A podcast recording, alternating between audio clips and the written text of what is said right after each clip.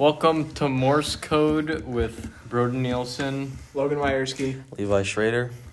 And to start it off, um, we'll start with Levi. What is re- resilience to you? Um, I'd say pretty much just the ability to bounce back. And like in the book, he kind of like gets taken away from his family, and he keeps like bouncing back for like he becomes excited, or World War II happens, he gets unhappy, and then he gets excited to, uh, you know, help the war and stuff. Logan.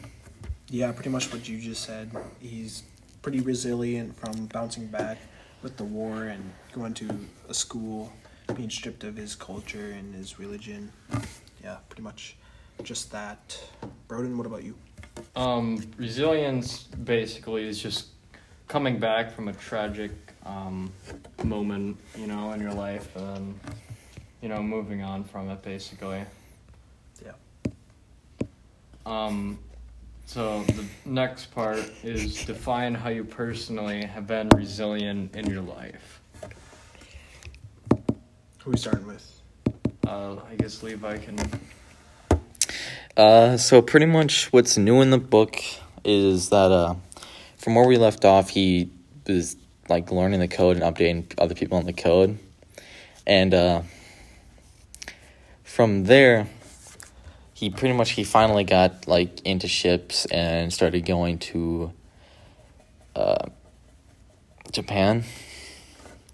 And he had like other villages. He kind of realized that the old natives there are kind of like similar to him, so he started like getting along with them, and he became friend like kind of friends with one of them, and like talked about like their relig- like religion, culture, and stuff like that, and then he got on the beach and met one of his old friends, Georgia boy, and they uh, he uh, kind of got excited and then Ronan. Yeah, and they both they both were in the military together, and then they went on a hunt in New Mexico, and then basically um, they went hunting animals too, and we're just um, basically yeah hunting the whole time, and then uh, hunting for food, and they shot a deer and then cut it up and you know got it in the freezer.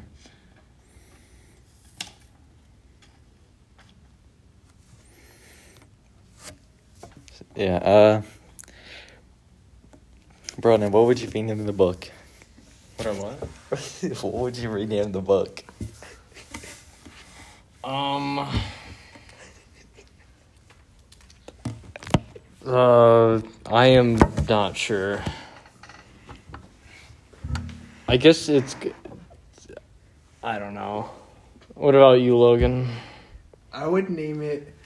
Um, I would name it the Navajo, or Navajo's Way, because, like, he's kind of just journeying through being a Navajo, going through all this different, different culture and different stuff. So that's definitely what I would name it. Would be the Navajo Way. What about you, Levi? Yeah, it's pretty much you took my idea. Uh, it's kind of what I was gonna say too, because he kind of it's mainly about uh him like teaching people that not all like Indians are bad and kind of giving more of a reputation to Indian like tribes in the United States that they can they're not pointless there and just deserve to not exist. And by helping like through the military stuff like that with codes and all that. So, how does um our character, our main character, show resilience to you guys? Um, back to what we said before is he's he's majorly just bouncing back from being told that Navajos are pointless. You'll never succeed if you're Navajo and use Navajo language. And now he's just like he's just proving himself that Navajos aren't useless, and that takes a lot of resilience because he just bounced back from what the world was telling him at the time.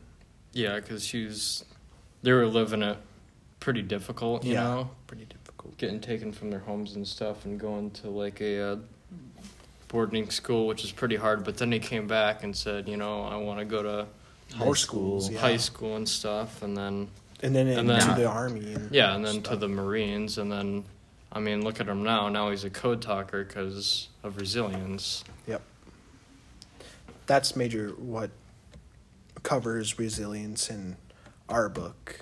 Yeah, and he's, you know, on the battlefield now too. Even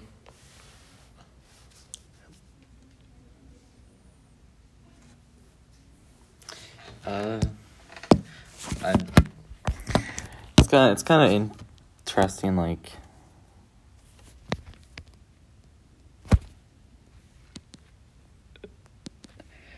Of how, kind of like, starts going back to Mexico, even though like they had a war with like, the Mexicans and stuff like that, to go hunting with friends and you know.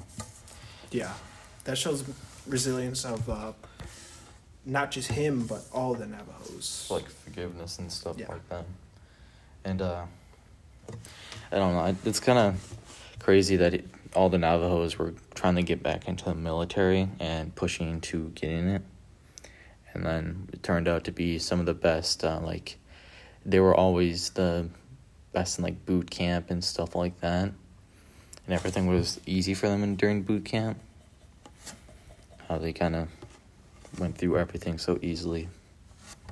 hmm So, back to um, one of the first questions. You don't have to answer it, but if you can think of something, so define how you personally have been resilient in your life.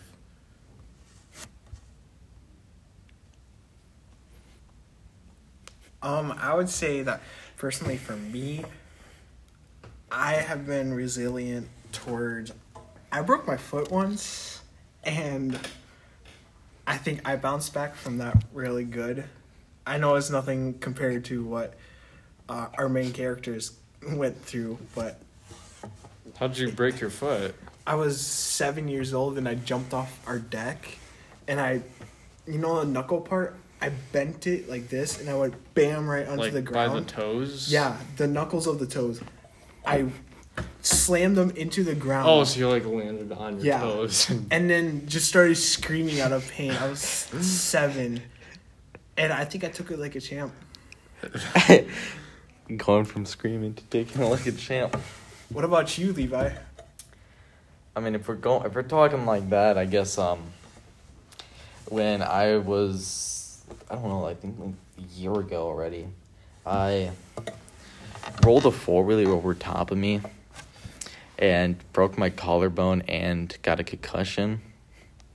It was not a very like bad concussion, like it was mild.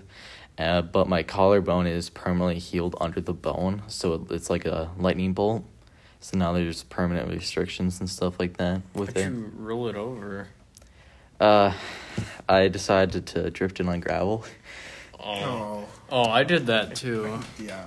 Yeah, I'm pretty sure everyone who has a four wheeler has drifted like Yeah. around corners when on the was- gravel or when I um, was little, like seven, I had a four wheeler, and I would always turn in the driveway like on two wheels, and then go in circles. And then one time, I fell and I burned the whole side of my leg because you know when I fell, I, my leg touched the engine, You know so when I got burned.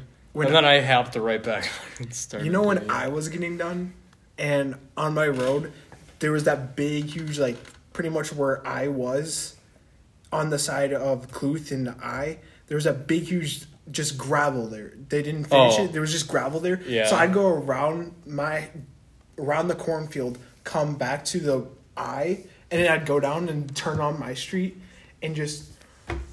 I would just drift the whole thing into my street. I almost fell down a couple times. Yeah, my grand my grandma's house is right on the edge of the road, so there's like a park, like almost like a parking lot in front, and then a giant like half circle into the back like garage with another like almost like parking lot, all with gravel, and then when it's ice, you can just like drift the entire thing. Oh yeah, doing it in the snow is fun too.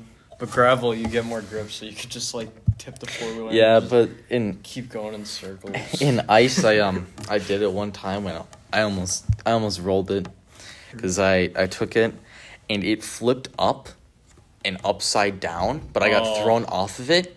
And where I ended up was I was in the middle of the road where it threw me off.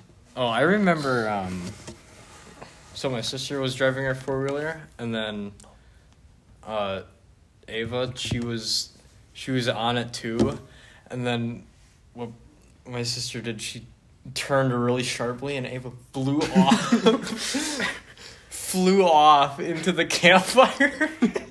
Into the campfire. yeah, it wasn't lit though. I. Oh my Yeah, so she was filled with like old ashes and stuff.